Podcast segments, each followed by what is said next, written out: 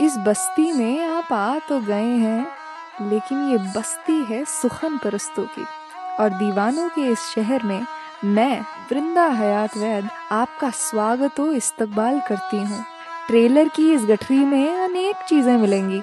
आप आ गए हैं तो लीजिए गुफ्तगु से शायरी तक हर चीज़ का लुत्फ उठा लेते हैं। हम कैद हैं, कहाँ हैं? हम शायरा हैं जनाब और जनाब अली। और गजलकारी और गायकी ना हो तो फिर क्या मज़ा? बंजर है सब बंजर है हम ढूँढने जब फिर तो बैठिए ना घोड़ा गाड़ी में। और पुरानी दिल्ली से लेकर चंपा गली तक का अक्षर सफ़र करवा देते हैं आपको।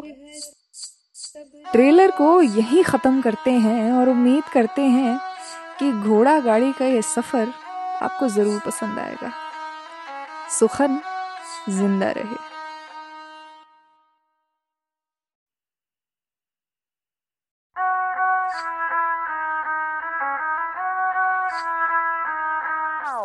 इस बस्ती में आप आ तो गए हैं, लेकिन ये बस्ती है सुखन परस्तों की।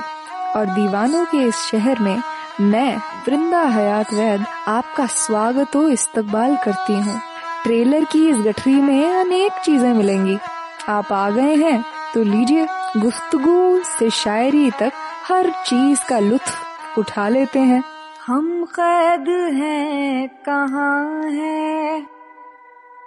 हमको हम शायरा हैं जनाब और जनाब अली। और गजलकारी और गायकी ना हो तो फिर क्या मज़ा? बंजर है सब बंजर है हम ढूँढने जब फिर तो बैठिए ना घोड़ा गाड़ी में। और पुरानी दिल्ली से लेकर चंपा गली तक का अक्षर सफ़र करवा देते हैं आपको। ट्रेलर को यही खत्म करते हैं और उम्मीद करते हैं कि घोड़ा गाड़ी का ये सफ़र आपको ज़रूर पसंद आएगा। सुखन ज़िंदा रहे।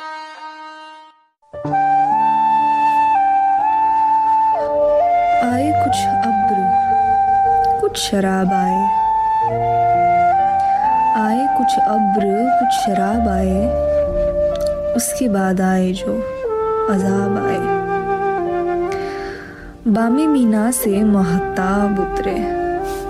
बामे मीना से महताब उतरे।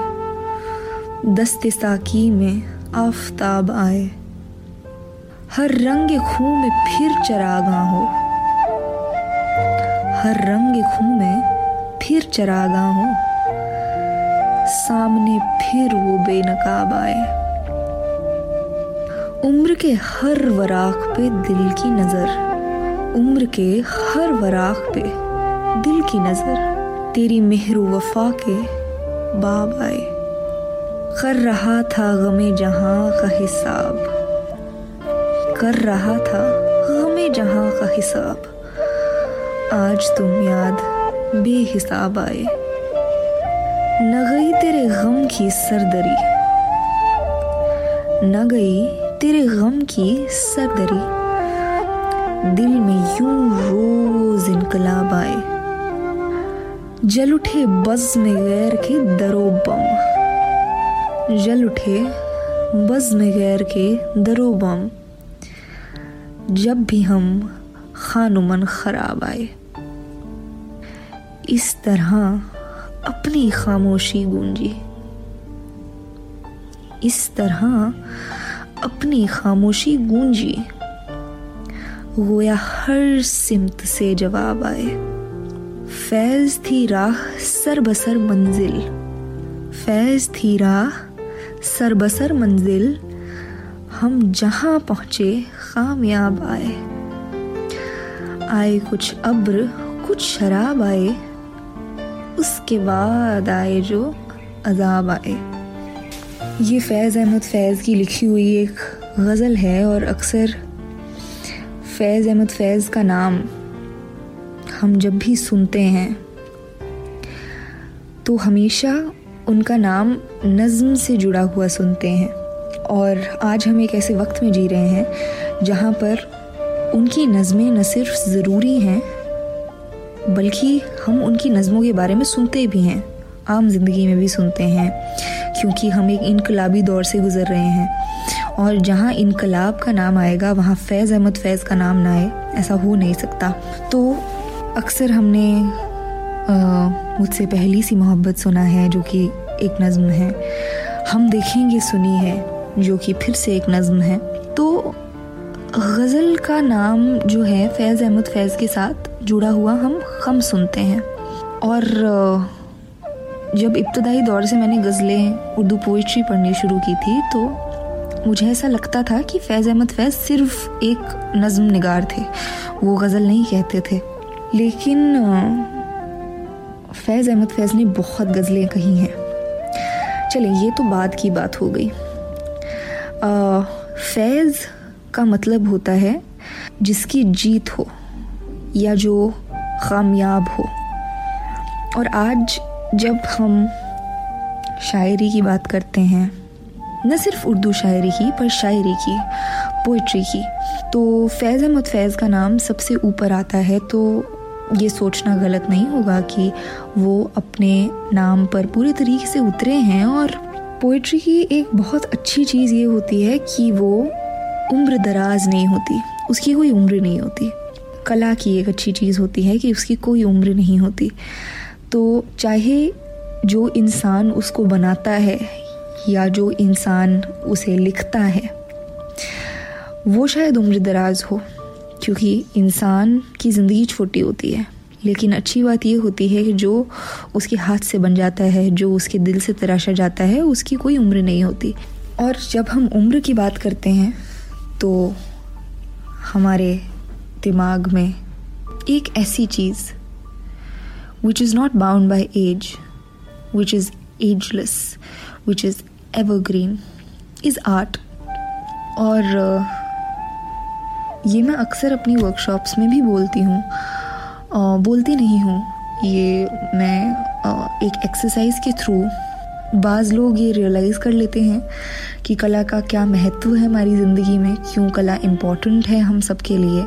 Because we live in a world which constantly says that art is not important when it is the only reality we live with तो ये मैं अपनी वर्कशॉप में एक एक्सरसाइज करवाती थी कि ज़रूरत और ख्वाहिश के बीच में फ़र्क करना और फिर उससे कला को समझना, फ़न की अहमियत को समझना। तो बहुत छोटे अगर तरीके से इस पर बात की जाए तो कला हमारी ख्वाहिश नहीं है, कला हमारी ज़रूरत है। और ज़रूरतें वो होती हैं जिनके बगैर हम जी नहीं पाते। अब वो एक ज़रूरत क्यों है? मेरे परिवार में मैं जो देख कर बड़ी हुई हूँ, वहाँ पर हर हर इंसान एक चीज़ के पीछे भाग रहा था। और वो इस तरीके से, इस कदर रफ्तार से भाग रहा था कि रुकने का वक्त नहीं था किसी के पास भी। क्योंकि जैसे जैसे वक्त बीतता गया रिस्पॉन्सिबिलिटीज़ बढ़ती गई, और जब रिस्पॉन्सिबिलिटीज़ बढ़ती हैं, जिम्मेदारियाँ तारी होती हैं एक इंसान के कंधों पर तो रिहाई पीछे छूट जाती है और रिहाई के ज़रिए ढूंढना पीछे छूट जाता है। लेकिन वो रिहाई के ज़रिए पीछे छोड़ने का भी इंसान के पास ऑप्शन नहीं होता, क्योंकि इंसान इतना दब जाता है सब चीज़ों में कि उसे कहीं ना कहीं तो रिलीज़ चाहिए। तो जब हर कोई मेरे आसपास भाग रहा था, भाग रहा था, भाग रहा था तो और मैं रुकी हुई थी। मैं एक stand alone point of view से देख रही थी दूसरी चीज़ों को। और मैं खुद से सोचती थी कि ये कहाँ ख़त्म होगा? और मुझसे अक्सर लोग पूछते हैं कि आप तो सिर्फ़ 22 साल की हैं, आप इतनी मचोरिटी से कैसे चीज़ों को समझती हैं या बात करती हैं? तो उसका असल में वो सवाल होना ही नहीं चाहिए, क्योंकि इंसान को उम्र से आंकना अब हमें छोड़ना चाहिए और इंसान को तजुर्बे से आंकना हमें शुरू करना चाहिए। तो जब मैं बहुत छोटी थी I was a very cognizant a very observant kid तो जो सतही चीज़ें होती थी, उन पर तो सवाल हम सभी उठाते हैं, लेकिन जो उस सतह के नीचे पनप रहा होता है, हमें अक्सर वो दिखता नहीं है। तो मैं ध्यान से देखती थी, मुझे दिख जाता था। तो जब सब भाग रहे थे तो एक रिहाई जिसके पीछे सब दीवाने थे, क्योंकि वो एक लौती रिहाई थी। वो थी कला। वो था सिनेमा। वो था म्यूज़िक। और वो थी शायरी। और चूँकि मौसीकी और शायरी जो है एक दूसरे के बगैर बड़े बड़े जिसे कहा जाए कि नामुकम्मल हैं एक तरीके से, एक दूसरे के बगैर उनकी ज़िंदगी जो है बन नहीं सकती।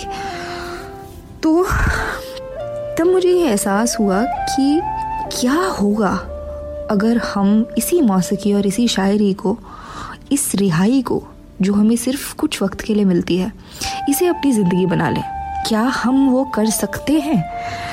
क्योंकि दुनिया हमें बहुत कम ऐसे मौके देती है। तो खैर, ये पॉडकास्ट है तो मैं बहुत डिटेल हो रही हूँ, पर मुझे लगा कि मुझे ये बताना ज़रूरी इसलिए है क्योंकि अक्सर हम सब अपनी ज़िंदगियों में ट्रैप्ड होते हैं, फंसे हुए होते हैं। और काम वो करते हैं जो हमें पसंद नहीं होता और उस काम से निजात पाने के लिए वो करते हैं जो हमें पसंद होता है, जबकि जो हमें पसंद है अगर वो हमारा काम बन जाए तो दुनिया में उससे बेहतर कोई चीज़ नहीं हो सकती। और हाँ जब वो हमारा काम बनता है that comes with its own set of problems and with its own set of inconveniences लेकिन जब आप दिन के अंत में वो कर रहे होते हैं, जो आप करना चाहते हैं, चौबीस घंटे करना चाहते हैं तो रिहाई आपकी ज़िंदगी बन जाती है। Like this Soch cast tune in for more with Soch cast app from the Google Play Store ज़िंदगी में आपको रिहाई ढूँढने की ज़रूरत नहीं पड़ती। तो गज़ल एक ऐसी चीज़ थी। शायरी एक ऐसी चीज़ थी जो मेरी रिहाई बन गई। लिटरेचर एक ऐसी चीज़ थी जो मैं बहुत बाय चांस मेरा इत्तेफाक हुआ कि मैं उससे मिली। और इंग्लिश लिटरेचर पढ़ा और फिर क्योंकि उर्दू पोइट्री की तो इसलिए अक्सर सवाल भी उठता था कि इंग्लिश लिटरेचर किया है तो फिर उर्दू में क्यों लिखती हो? हिंदुस्तानी में क्यों लिखती हो? अंग्रेज़ी में क्यों नहीं लिखती हो? तो एक पॉइंट ऑफ़ टाइम तक तो मैंने उनको जवाब दिया और फिर जहाँ मैंने लकीर खींच दी उनके और अपने बीच में, वहाँ से मैंने उनको जवाब देना भी बंद कर दिया। क्योंकि जो इंसान कला को और फ़न को समझेगा, वो कभी भी ज़बानों को बांटेगा नहीं। ज़बान जो होती है, मैं आपसे मिल सकूँ, आप मुझसे मिल सकें, उसके लिए होती है। वो हमारे बीच का एक पुल होती है। तो वो पुल जो है, वो एक ही है। सिर्फ़ जिस तरीके से हमारे कपड़े बदलते हैं तो उस पुल के भी कपड़े बदलते हैं और सिर्फ़ उतना ही महत्व है इम्पोर्टेंस है कि जो अलग अलग ज़बानें हैं हमारे, हमारी इस दुनिया में those different languages follow the same religion. Follow the same old tactic of helping you connect to me and helping me connect to you तो जो इंसान ये नहीं समझेगा, वो इंसान आगे की बात क्या समझेगा? और very recently language is also been associated to religion which is like a different episode all together तो उस पर बात ना करते हुए हम गज़ल असल में क्या होती है? और ये मैं इसलिए इस एपिसोड में कवर कर रही हूँ क्योंकि अक्सर लोग जो है, बहुत उनमें चाह होती है शायरी को सुनने की, समझने की, पर क्योंकि हमारे पास ज़रिए बहुत कम है और हमें कभी भी खुद को एजुकेट करने की अहमियत नहीं सिखाई गई, जो कि सबसे सबसे ज़रूरी चीज़ है आज आज के वक्त में, जहाँ पर हमें we have a vast range of information just at our finger tips but what we really need to do is to dig deep और जब ज़मीन खोदने की बात आती है तो फिर हर किसी के पास पास उस किस्म का वक्त नहीं होता जो कि हमारे पास होना चाहिए। तो क्योंकि हमारे पास ज़रिए नहीं है समझने के तो इसलिए ज़रियों को ना तलाशने के रीजंस हमारे पास ज़्यादा होते हैं दैन ज़रियों को तलाशने के। तो उन ज़रियों को तलाशते हुए मैंने अपना एक ज़रिया बनाया कि मैंने वर्कशॉप्स करनी शुरू की, खुद पढ़ना शुरू किया सेल्फ एजुकेट करना शुरू किया, क्योंकि हमने कभी उर्दू सीखी नहीं है तालीमी तौर पर और हमने कभी लैंग्वेज को समझा नहीं है एक इंट्रेंसिक लेवल पर। तो इसलिए क्योंकि because I had training handy through my bachelors I decided to self educate my self in a language that I love and that I want to write in और तब एक बहुत अहम फ़र्क समझ आया। गज़ल को नज़म बोला जाता है, नज़म को गज़ल बोला जाता है। नहीं, दोनों बहुत मुख्तलिफ़ चीज़ें हैं। दोनों उर्दू शायरी के शागिर्द हैं। ठीक है? उर्दू शायरी जो है, उनकी एक, आप कह सकते हैं कि एक मास्टर कंपोनेंट है और फिर उसके जो स्टूडेंट्स हैं, वो गज़ल और नज़म हैं और बहुत सारी और भी इसके कायदे होते हैं, दोहा होता है गीत होता है बहुत सारे और कायदे हैं लेकिन आज जो हमने पढ़ी है फैज़ अहमद फैज़ की आए कुछ अब्र कुछ शराब आए ये एक गज़ल है। तो और गज़ल क्या होती है? बहुत कम अल्फाज में इसको डालते हुए गज़ल एक गीत होता है।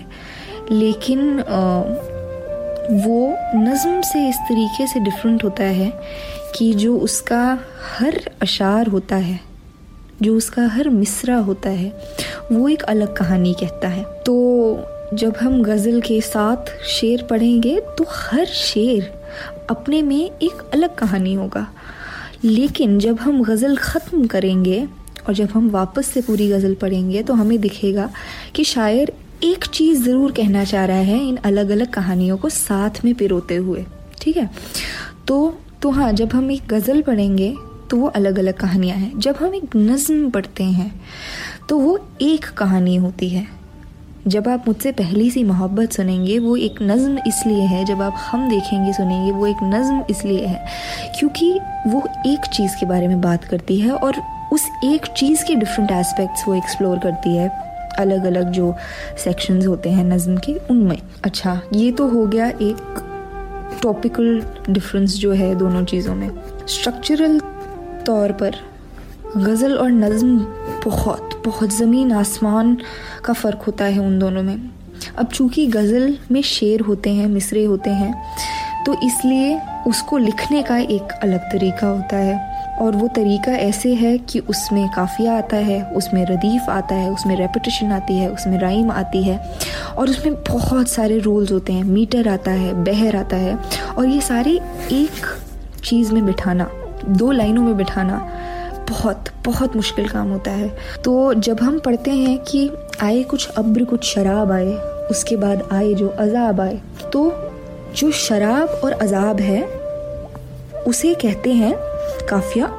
और जो आय का रेपिटेशन हो रहा है, उसे कहते हैं रदीफ। और पहला जो शेर होता है, उसे कहते हैं मतला। और आखिरी जो शेर होता है गज़ल का, जिसमें शायर का तखल्लुस होता है, उसे कहते हैं मक्ता। तो और बीच के जो शेर होते हैं, वो इंडिपेंडेंट होते हैं, वो मिसरे होते हैं, वो अशार होते हैं। तो ये इसका जो मतला है, आए कुछ अब्र, कुछ शराब आए, उसके बाद आए जो अजाब आए। काफिया है, रदीफ है। और मतला की खासियत ये होती है कि उसमें काफ़ी और रदीफ जो है आपको दोनों लाइनों में बिठाना पड़ता है। तो और बहर है, मीटर है, अगर आप इसको गाएँगे, इसको एक धुन में ढालेंगे तो और अगर आप इसको पढ़ेंगे भी एक धुन में तो it will make a lot of sense क्योंकि इसका एक मीटर फॉलो किया है फैज़ ने।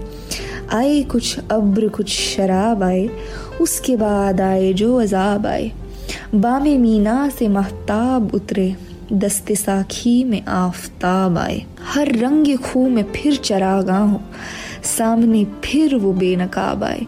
तो आप देख रहे हैं कि शराब, अजाब, उसके बाद जब हम इंडिपेंडेंट अशार पर आते हैं तो वो सिर्फ़ दूसरी लाइन में आता है, आफ्ताब आए, बेनकाब आए। तो जो इंडिपेंडेंट शेर होते हैं, उसमें आपको जो काफिया रदीफ बिठाना होता है, वो सिर्फ़ दूसरी लाइन में बिठाना होता है एक शेर की। और गज़ल में मिनिमम शेर जो होते हैं, वो सात होते हैं और मैक्सिमम चौदह या पंद्रह होते हैं, लेकिन आप उससे भी लंबी गज़ल लिख सकते हैं। अब गज़ल लिखना इसलिए बहुत मुश्किल है क्योंकि आपको एक कहानी कहनी है। आपके पास सिर्फ़ चंद अल्फाज हैं वो कहानी कहने के लिए और उन चंद अल्फाजों में भी आपको एक राइम और रिदम बिठानी है। तो जब आप कहते हैं कि बाम मीना से महताब उतरे, दस्ते साखी में आफताब आए तो वो आफताब आपको बिठाना है और न सिर्फ़ उस आफ्ताब को बिठाना है, बल्कि आपको उसे एक कहानी में पिरोना है। और फिर आखिरी अल्फाज जो है अशार का, वो आए ही आना चाहिए। तो ये मुश्किल होता है बहुत करना। अक्सर ऐसा होता है कि जो जो लोग गज़ल लिखते हैं, वो मुझसे ज़रूर वाकफियत रखेंगे कि चंद अशार लिखने में सिर्फ़ चार या पाँच मिसरे लिखने लिखने में चार पाँच घंटे निकल जाते हैं, क्योंकि बहुत मुश्किल होता है एक बहर में उसको बिठाना, एक काफिया बिठाना, एक रदीफ बिठाना, एक कहानी पिरोना और फिर एक पूरी गज़ल जब आप पढ़ें तो एक कहानी सामने आए उन अलग अलग कहानियों में से। तो ये कुछ गज़ल की स्ट्रक्चरल चीज़ होती है। नज़म जो है, वो इससे थोड़ी सी आसान होती है। क्योंकि उसमें भी काफ़िया आता है, लेकिन उसमें आप पर एक पाबंदी नहीं होती है कि आपको काफ़िया और रदीफ साथ में बिठाना है। आपको एक बहर फॉलो करना है। That is more independent in its structure तो इसलिए आप अपने हिसाब से नज़म को लिख सकते हैं। तो ये कुछ इनिशियल मुझे लगा इनपुट्स थी जो मुझे करनी चाहिए थी शेयर और चूँकि मैं ये वर्कशॉप करती थी तो इसलिए मैं आगे से आकर कहीं भी इन्हें शेयर नहीं करती थी, क्योंकि वो ऑलरेडी मेरी वर्कशॉप में कवर होते थे। लेकिन चूँकि अब वर्कशॉप का एक जो टिन्योर था, वो ख़त्म हो चुका है छः महीने मैंने वर्कशॉप की अलग अलग शहरों में तो इसलिए मैंने सोचा कि अब इस पॉडकास्ट के ज़रिए मुझे जित, जितनी सेल्फ एजुकेशन मैंने over a period of time अपनी की है, और उसे मुझे आप लोगों तक पहुंचाना चाहिए। और मैं सिर्फ़ एक चीज़ आप सभी को बोलूँगी, जिनको शायरी में इंटरेस्ट है, या जो पोइट्री में एक एक एक मज़ा पाते हैं, एक ज़िंदगी को जीने का एक जो जो रोशनी होती है, जो हमेशा हमें ज़िंदा रखती है। तो अगर आप वो ढूंढ रहे हैं शायरी में तो अपने आप को तालीम देना हर रोज़ बड़ा ज़रूरी है। आप एक घंटा निकालिए, दो घंटे निकालिए अगर आप मसरूफ़ हैं, और सिर्फ़ और सिर्फ़ शायरी को दीजिए। आप पढ़िए, आप सुनिए। हम एक ऐसे वक्त में रहते हैं जहाँ हमारे दरवाजे पर हर चीज़ है। सिर्फ़ हमें क्या करना है? हमें अपना दरवाज़ा खोलना है और नज़र उठा के उसे देखना है। तो इतना तो हम सब शायरी के लिए कर ही सकते हैं। जिस चीज़ से हमें इश्क, मोहब्बत, प्यार है, उस चीज़ के लिए तो हम फना भी हो जाते हैं तो इतना तो हम कर ही सकते हैं। और मुझे उम्मीद है कि आप सब पढ़कर खुद अपनी गज़लें कहेंगे और मैं सुनना चाहूँगी उन गज़लों को। और आप मुझ तक अपनी बात पहुँचा सकते हैं इस पॉडकास्ट में कमेंट करने से, या फिर आप मुझे इंस्टाग्राम पर मिल सकते हैं। मेरा हैंडल है मैं वृंदा वैद और, आप मुझे मेल कर सकते हैं। आप मेरी वेबसाइट पर जा सकते हैं। बहुत सारे ज़रिए हैं मुलाकात करने के तो वो कर सकते हैं हम जब भी आप चाहें, जब आपके पास वक्त हो। और और हाँ मैं इंतज़ार करूँगी आपकी गज़लें सुनने का। तो शायरी करिए और फ़न की कदर करिए। और सबसे बड़ी बात है कि इश्क करिए। हर चीज़ से हर शय से सुखन ज़िंदा रहे।